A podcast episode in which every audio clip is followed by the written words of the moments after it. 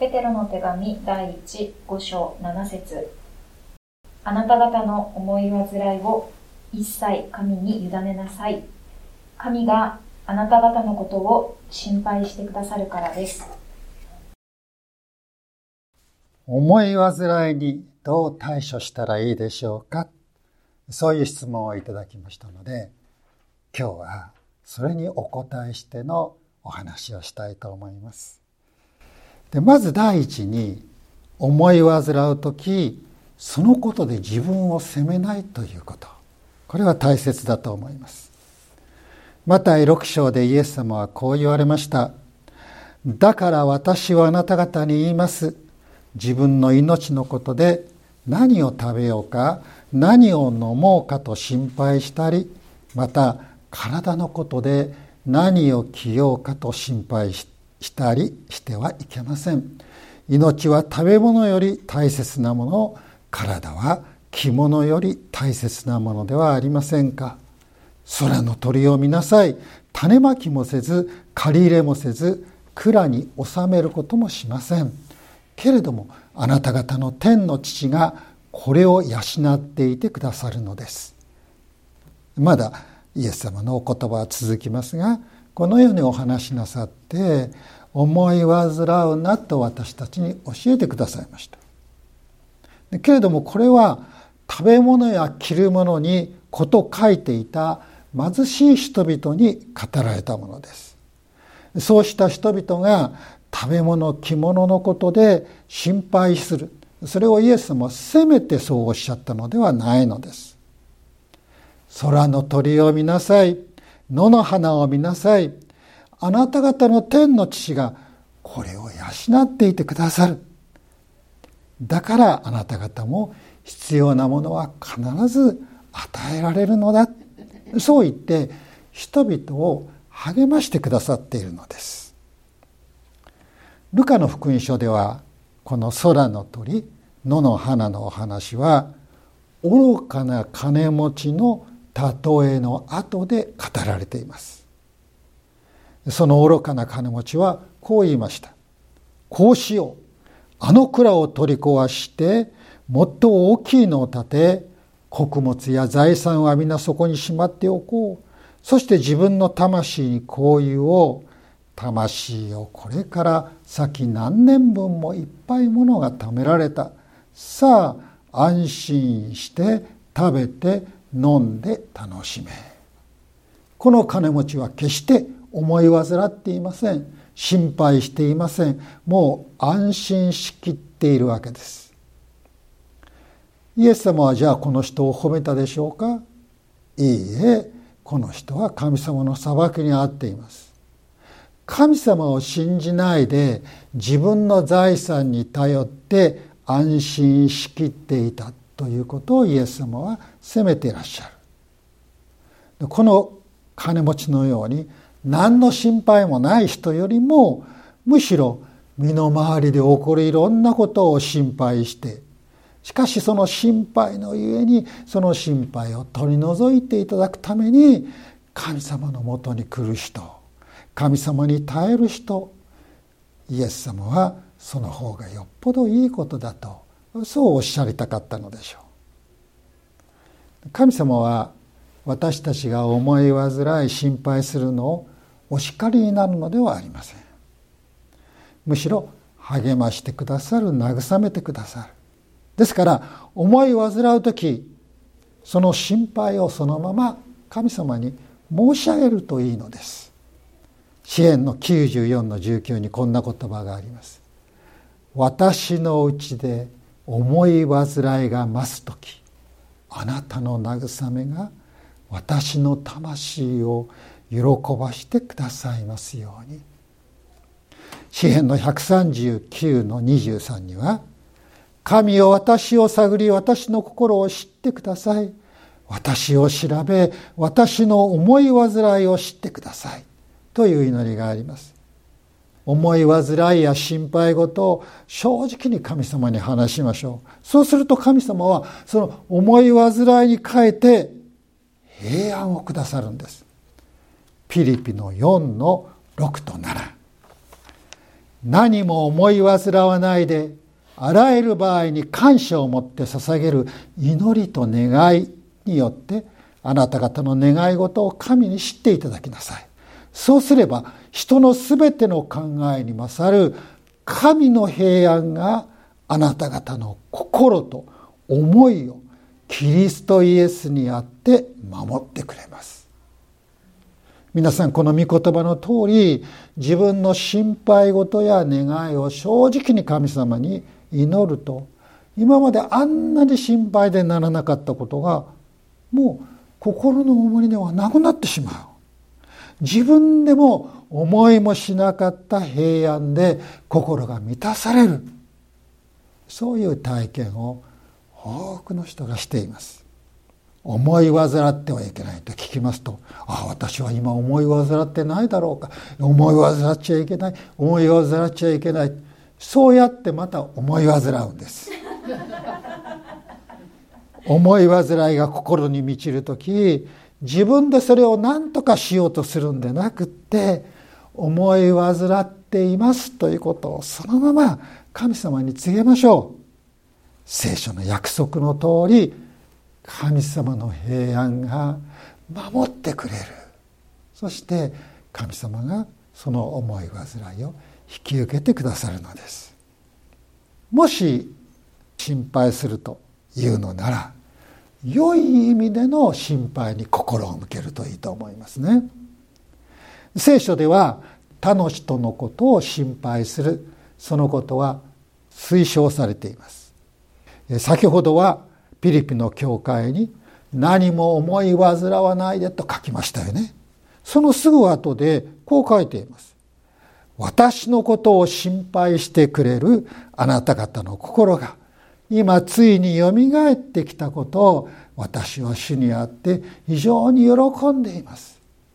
心配という漢字ですが、心を配ると書くわけです。人が相手のことを心配する、そのことに心を寄せる、それは必要なことですし、また麗しいことだと思います。私がサンディエゴに赴任して、えー、私たち家族が最初に住んだ家、そのお隣の方は元警察官だったんです。なぜそのことが分かったかと言いますと、ある時家内が鍵を持たずに外に出てロックアウトの状態になりました。私はその時教会にいたんですけれども、電話を受けまして家に戻っていましたら、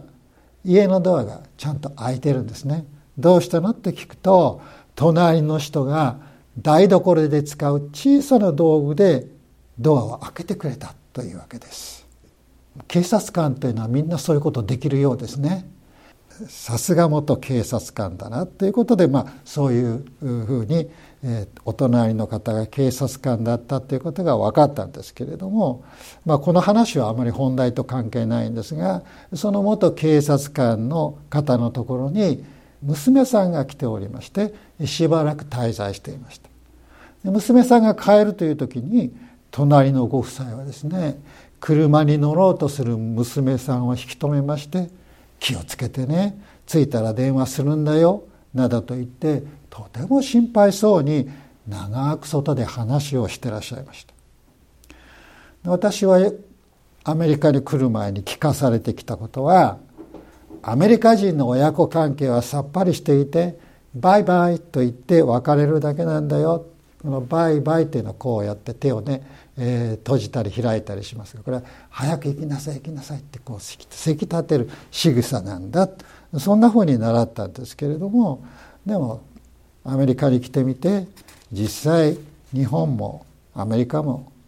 親子関係なんて変わらないですね。どの民族も変わらないですね。やっぱり親は子供のことが心配です。そして子供もまた年老いた親のことが心配なのです。クリスチャンの間では、牧師が信徒のことを心配し、信徒が牧師のことを心配する、そういう関係を持ってまいりました。ヘブルの じゅうさんのじゅうなな というところに、教会の指導者が教会員の魂のために見張りをしているんだというふうに書いてあります。これは別の訳で配慮と訳されていますから、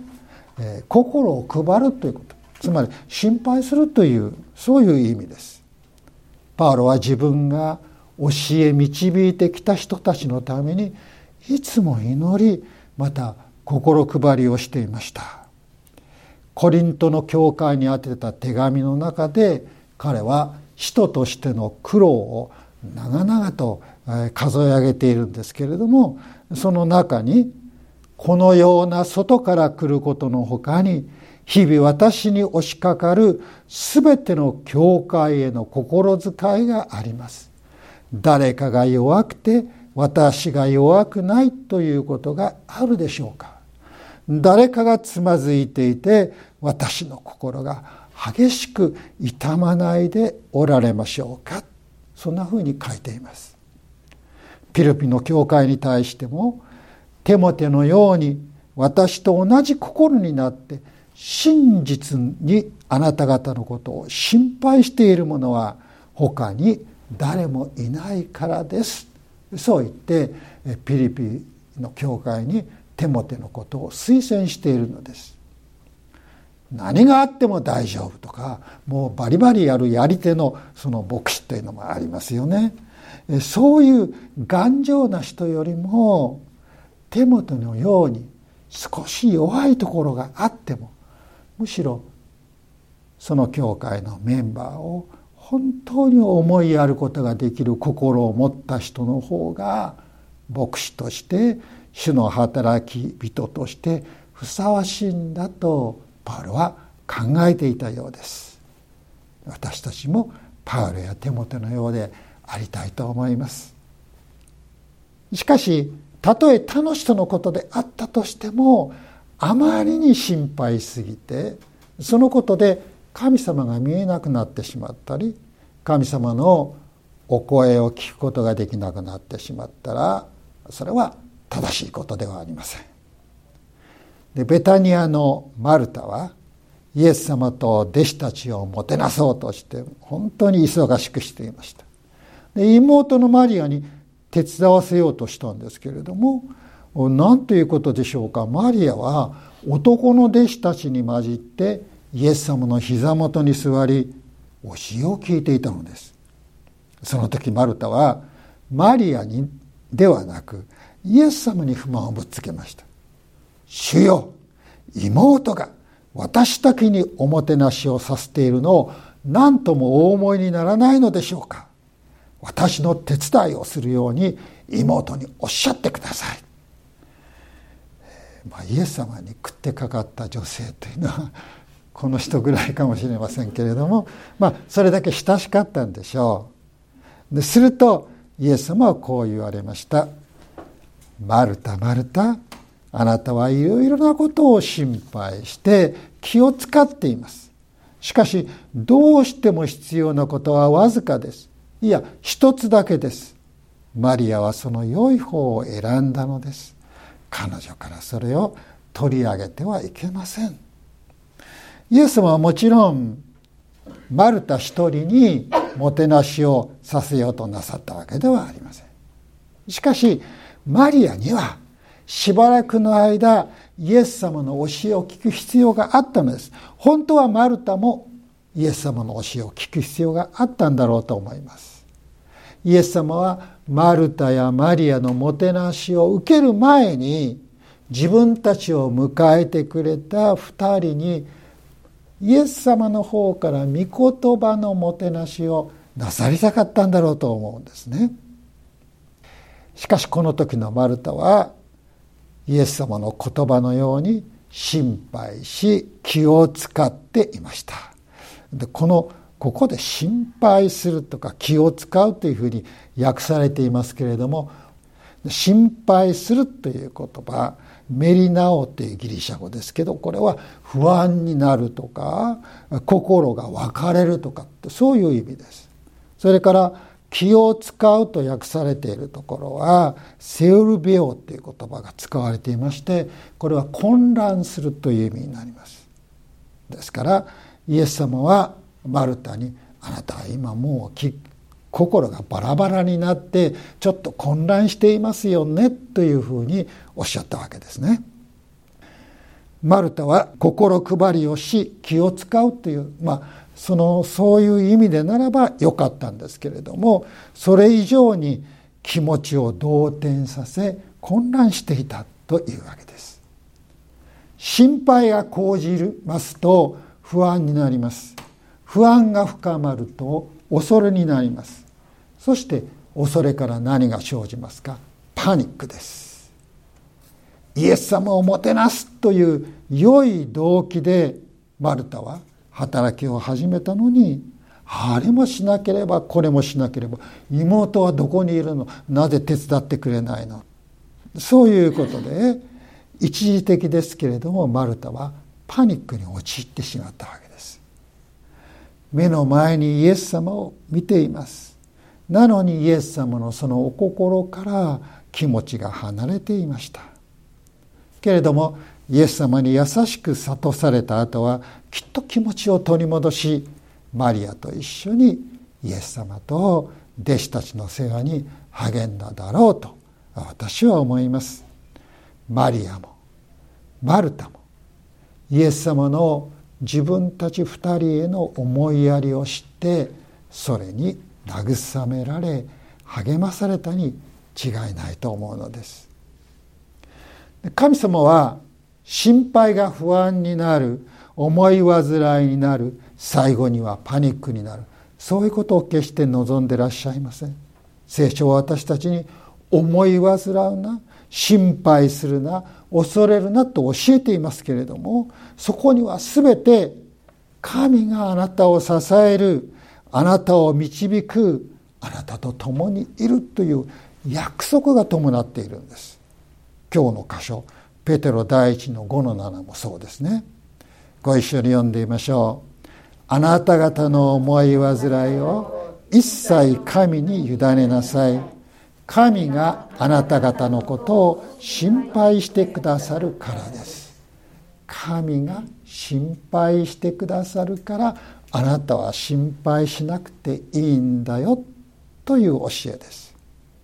心配すると訳されている言葉はメロという言葉なんですけれど、これは心にかけるという意味があります。実はマルタがイエス様に言った言葉、その中にこの言葉が使われているんです。主よ、妹が私だけにおもてなしをさせているのを何ともお思いにならないのでしょうかっていう、何ともお思いにならないでしょう、この思うという言葉ですね、えー、これがメロです。神様が心配してくださるとペテロの手紙で訳されているのと同じ言葉です。マルタはイエス様に私のことを心にかけてくださらないのですか、そういう意味で語ったんですが、もちろんイエス様はマルタのことを心にかけてらっしゃいました。マルタのこともマリアのことも等しく心にかけてらっしゃいました。イエス様はマルタにマルタマルタと二度彼女の名前を呼んでいましたね。それは感情的になっていたマルタを落ち着かせるためだったでしょうけれども、同時にイエス様がどんなにマルタ、あなたのことを私は心にかけているんだよ、決して忘れていないんだよということを言い表すためであったのかもしれません。弟子たちもまたイエス様にマルタと同じように私たちのことを心配してくださらないのですかと言ったことがあるんです。弟子たちの乗った船がガリラヤ湖で嵐にあって沈みそうになりました。弟子たちがもう慌てふためいているのに、イエス様はというと、なんとぐっすり眠っておられたわけです。弟子たちは言いました。先生、私たちが溺れ死にそうでも何とも思われないのですか。で、ここにそのメロが使われていますね。何とも思われないのですか、心にかけてくださらないのですか、心配してくださらないのですか、平気なんですかというわけですが、イエス様はもちろん弟子たちの状況を眠っておられてもちゃんとご存知でありました。イエス様は起き上がって風を叱り、湖に黙れ沈まれと命じ、嵐を沈めました。イエス様は弟子たちを心にかけておられ、湖の嵐を沈めるだけでなく、弟子たちのその心の嵐、思い煩い、恐れをも沈めてくださったのです。私たちの神様は、私たち一人一人を今この瞬間にも心にかけ、心配してくださっています。あらゆる必要を必ず満たしてくださるお方です。どんなに嵐が吹き荒れていても、その恐れの嵐を平安に変えてくださいます。この神様に、この主イエス様に思い煩いを委ねましょう。聖書はどう言っていますか？あなた方の思い煩いを一切神に委ねなさい。一切、すべて、どんなことでもすべてを申し上げて主のもとに行きましょう。私たちがそれを委ねるとき、神様が私たちのことを代わりに心配してくださるのです。お祈りを捧げましょう。父なる神様、あなたは肉親の父母に勝って、あなたの子供たちを愛し、守り養ってくださいます。私たちを常に心にかけ、心配してくださっています。私たちが日々にあなたのお心をイエス様から学び、聖霊に助けられ、あなたに信頼して歩むことができますように導き助けてください。主イエスキリストのお名前で祈ります。アーメン。